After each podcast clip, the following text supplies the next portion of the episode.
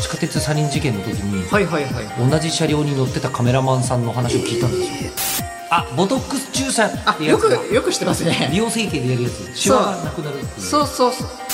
もしかしたら医薬品になるかもしれないっていうので注目されているんですけどもうん科学のラジオラジオサイエンテ科学のラジオこれは日本放送アナウンサー聞きたがり吉田久典が国立科学博物館認定サイエンスコミュニケーターで大学講師をしながら芸人をやっている不可思議変態人間黒ラブ教授とともにさまざまな科学サイエンスを根掘り葉掘りと聞いていく番組である科学のラジオラジオサイエンティア間違った話をしないけど正確さにこだわると逆に分かんなくなるので興味を持ってもらえたらこの世界はめっちゃ細かく説明してくれる人がいるのでそちらを参考にしてくださいで、えー今のテーマは毒ーうマんでもすんごいいろいろ広い概念だってことがよく分かってまいりました、うん、うん、はい、じゃあ今回のタイトルは何でしょうか人が作った毒怖いあー人工毒うんねえっとトキシックとかじゃない方そうですねポイズンですねポイズンはいポイズンの中でも布袋寅泰さんですよえっ、と人が作った毒っていう意味では確かに布袋寅泰も反町隆史も人が作った毒です よ そうですねねえーはだからあれは言いたいことも言えないこんな世の中はトキシンって言ってたらそれ間違いそうそうそうそれは違う 人が作った毒は間違いなくポイズンだそうポイズンうん、さてじゃあその化合物の毒ですけど、うんえっ、と例えばどんな毒ガスとかそうですよね。そうだあのー多分一番人工物で一番強いのは何かって話で VX ガスっていう言ってましたね。の言あっったて言てってたましたよね、うんはいだからそれのこの話ですねうん。これはでもにうしても全然こうあの自然毒に比べると弱々なではあるという。まあ弱々ですけどもまあそそれはでも人が作るものではまあかなりなのでうん。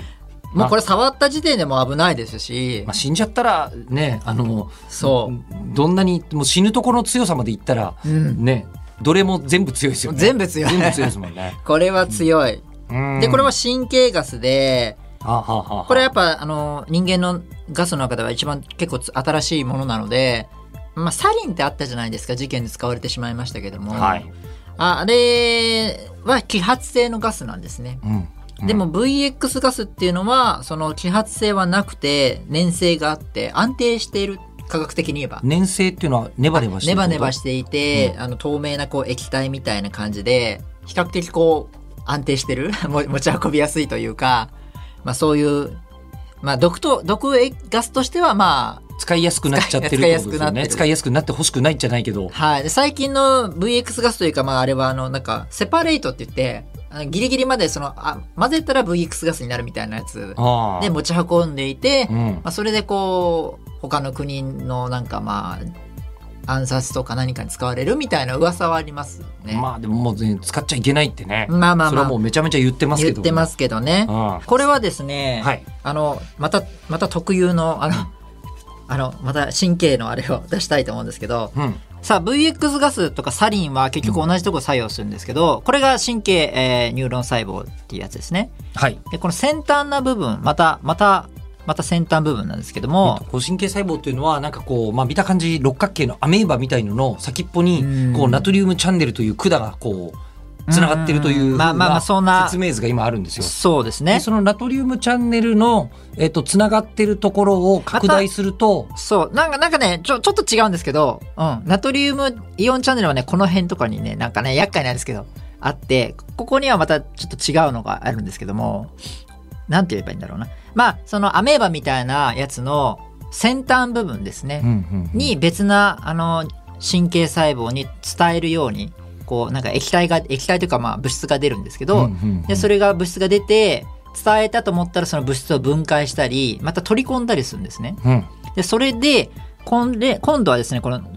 この出した物質を分解するのができなくなっちゃう。つまりずっとオンにするうーなんだろうな電気信号ずっとオンずっとオンですね。にするのがサリンやら、あの VX ガスのえー作用なんですね。つまりは、えっと、適切に、うん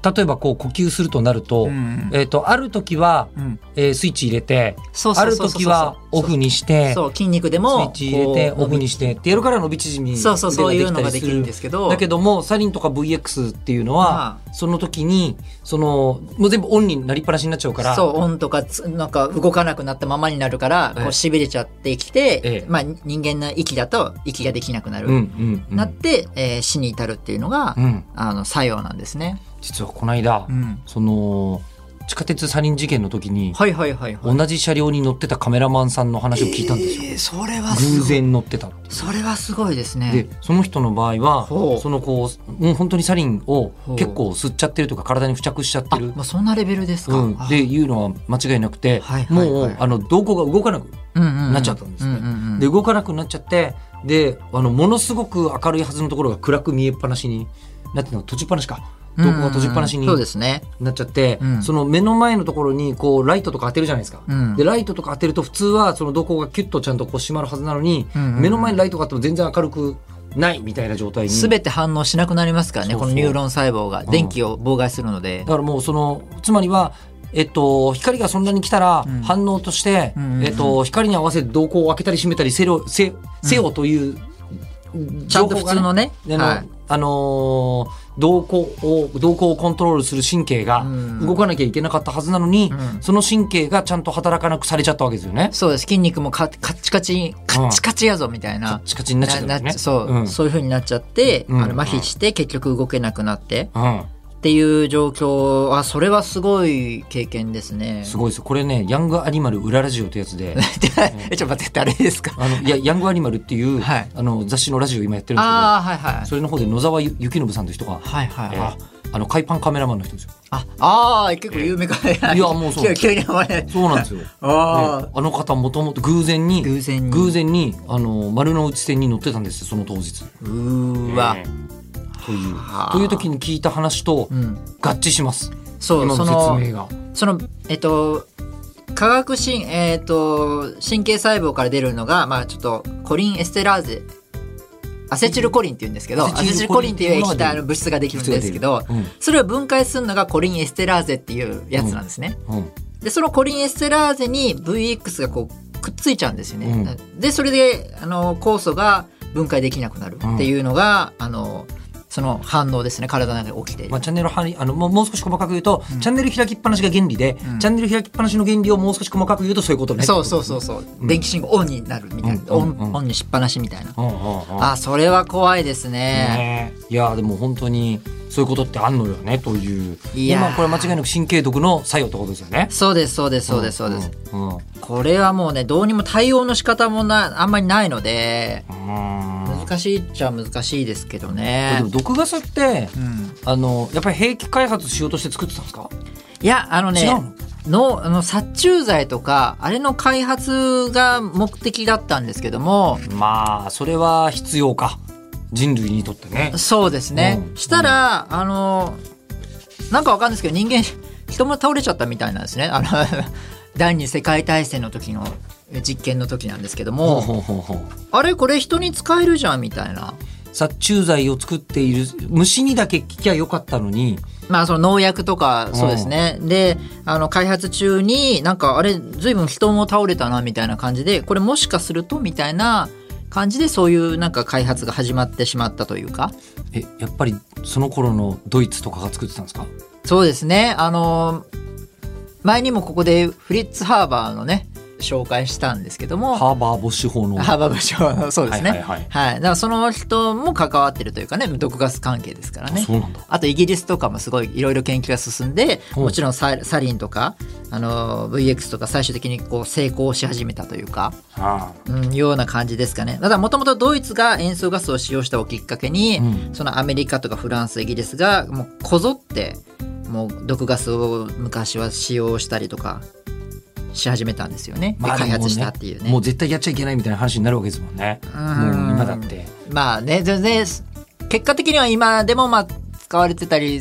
という話もありますよね。かもしれませんけども、はいまあまあ使ってほしくは当然ないですけどね。ただあのその殺虫剤とかははいはい普通にホームセンターとかでも売ってるわけじゃないですかはいはいはいはいはいはい、あれはまああのない方がいいとはちょっと言いづらいじゃないうん、あれはね、全然、あのーやっぱね、人工的なものではなくて、その、なんつうの、菊除虫菊そうです。除虫菊のあのうん成分がピレスロイドっていう成分が入ってんですよ。ピレスロイドピレスロイド。これがね、いろいろややこしいんですけども、まあ、毒性があるもので、もともとその、なんだろう、植物は、あの、前にもお話ししましたけど、その、植物っていうのは動けないものなので、そう毒を持っているわけですよね。あうん比較的。うんでそれのまあ一種でそのピレスロイドみたいなのを持っていてそれを使っているんですね。あのピレスロイドは、うんえっ、と神経毒血液毒細胞毒でいうと、うんま何毒あ、神経毒ですかね。神経毒なんだあのまたあのまたこの僕が書いてきたこの好 いきですやー嬉しいしいですねこれ今度はですね役に立つのが嬉しい 役に立つと嬉しい、うんこれはニューロン細胞っていうそのアメーバみたいなやつですね。はいはいはいでここに横にですね、まあ、ナトリウムイオンチャネルっていうのがあって、はいはい刺激を与えると普段は閉まってるけども刺激を与えるとあのあ開けるみたいなのがあるんですけど、これがですねピレスロイドさんはですねあの開けたままになるんですね。ずっと刺激あのさなんかまあ毒ガスとさっきと一緒ですけど、ずっと刺激入るみたいな。でこれもスイッチオンになっちゃうやつなんだうんでスイそうッチオンになっちゃうやつだけど、結果的にはうんスイッチオンにさせるあのメカニズムが VX ガスとはまたピレスロイドは違うんまあでそすね。うそう違うんですこの厄介な話なんですけども、そうなんですよ。でピレスロイドは、うんえっと、除虫菊の中にあって、うんえっとまあ、蚊とかが、うんあのつまり蚊取り線香に入ってるってことですよね。そうですそうですピそレスロうイドねですそうですそうです。蚊取はり線香にうん入ってるやつを、うんえっと、虫とかが嗅ぐと死んじゃうと。いそうですそうです。だあのけど人間は死なないです。あのそもそも植物はその人間に対しては対抗しないですもんねその昆虫とかそういうのがに食べられるために毒を持っていたわけなんでなるほど。そうそうそうそう、うんなので、えっと昆虫に効くのはまあ当たり前うんうんなんですよね、うんうん。で、えっと人間だとそれのなんか4500倍強いんですねえっとそのピレスロイドに対する対抗対抗耐久性が耐久性が人間はあの、まあ、全然強くてこん昆虫よりは全然強いってことしですかねも人間の方が体重はるかにあるわけでしょうん、体そう重もはるかにあるから、えっと、LD50 でいうといやーピレスロイドなん だろうなあの人間の場合はその上4500倍ぐらいあそうですそうですあのーもともと弱いと思いますけどねうん、うんそうそうそうそ今日うあの昆虫よりもうん体質的にも強いと、そうですそうですそうですああそっか万物は毒であるとうん全てのものは毒で、うんで全てのものの毒の、うんその人間だって、うんえっと、体重あたり4500倍分の除虫菊食べたら死んじゃううん多分そそそうですねうん一気にやったらそ一う気にやったら死ぬけどもけどもまあ、そもそもそんな胃の容量がねえだろうみたいな。こことになるから、あの除虫菊は人間にとっては毒物ではないけどもそうですそう蚊でにすとっては猛毒だったりするわけだ。そうですあのピレスロイドの毒性の強さは昆虫と比較した場合に4500分の1程度っていうのが研究で分かってたりとかだから人間にもある影響は少しあるってことですけどねまあ、少しだからほんの少しなんでねほんの少しなんでそそうそうそうれって塩よりも毒じゃないかもねぐらいの。あだからそういうことです、そういうことです。そう。だからそこら辺ね、なんか4500分の1だけど、毒あるのねみたいな考えでや、言言いたくないので、言い始めるとそうそうなんか気になっちゃってう何でも気にしてしまうそうそうそうすべ、全てをすべてをあのなんかよくわかんない毒性で切るそう。人みたいになっちゃうわけです、ね、なっちゃうと、まあ、不安になるのも分かんなくもないですけど、大丈夫っていうことですね。まあ、ちゃんと科学的に少なくともお店で売ってるような殺虫剤っていうのは、あもちろんうあのもうもちろんこういう科学的な知見を積み重ねに積み重ねてあもう研究者ちゃんと認可されてるやつじゃないそとうです基本売られてねえぞと。そうです。まあいうんそうです。基本的には全部そうなので、なるほどなので安心して、あの、してくださいということを言いたいだけなんですけど、まあ、かといはって別にねあの料理の仕上げに殺虫剤ピューとかそれはやるそ必れ要はないそれはわざわざでまあやる必要はない熱で大丈夫だと思うんですけど、うんはいやややらられれちちゃゃやうらない方がいいんです よねはいそうなんですよあー毒は使いようで薬になるぞとそうそうそういうこそとだうと思うんですけどうんうんうえんっとじゃあそんなのって他にもあるんですかあの前々回かわかんないですけどボツリヌス菌ってあのなんかランキングで言えば1位のやつ言ってた言って たボツリヌストキシンボツリヌストキシン言いにくいですさっボきツからリヌストキシン。はいえ、なんでそれが薬になるんですか。あれがものすごく神経毒であれなんですけども、あれも薬に結構使われているんですねえ、そうなんですよどういうこと。いろんなのに本当に使われてるのでえどっから説明しようかなって思うぐらいなんですけども、うんまあ、すごい有名なのは、うんシワあボトックス注射っあてやよつだくよく知ってますね美容整形でやるやつシワがなくなるっていうそうそうそうあれはでも最近じゃなくずいぶん前から使用され始めてきてるんですけどもあのし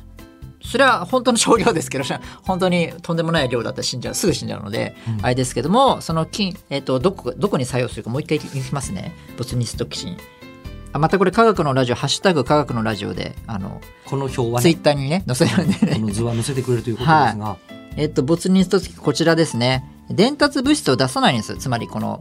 神経と別の神経につながる時のなんか物質が出るんですけど、この物質を出さないようにするっていうのが、さっきのスイッチオンにし続けちゃうのがサリンだとすると、うんスイッチをオフにし続そけうちでゃうすのがね。考えてみたらそうですね。うんうんうん。ボツそリう。ヌス菌のボツニストキシンですね。うんはい。そこに作用するものですね。うんでそうするとその笑った時にシワがこう出ないようにそのうまい具合にこう神経をそこだけ麻痺させてあでそういうことなんだ そうそういうそういうことへえそういうことで、あの、まあ、表情筋の信号伝達が遮断されて、笑ってもシワができにくいとか、そういうので、まあ、いろいろこう、美容系に使われていたり